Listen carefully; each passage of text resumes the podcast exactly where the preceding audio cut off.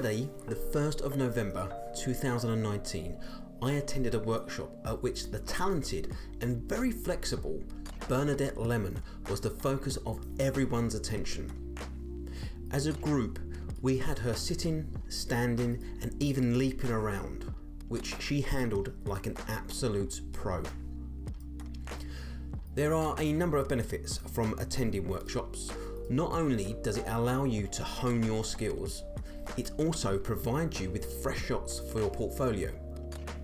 It enables you to feed your creativity from the other members, to talk through technical babble and try new concepts. There are many other benefits from attending workshops, but these are just a few. What was particularly helpful during the shoot was the experience Bernadette brought as a dancer, as she knew what pose would look best on camera, which is something we could all take away from the event and something we can incorporate with future shoots, even if the model isn't a dancer.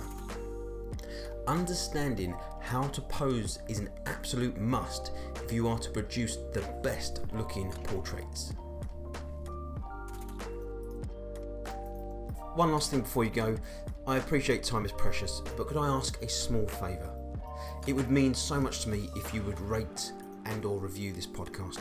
My aim is to provide you with bite-sized pieces of information that will motivate and inspire you to go out and be creative. And by doing this small favour, it lets me know that I'm achieving just that. Or not, I, I suppose it depends on whether you give me uh, one star or five.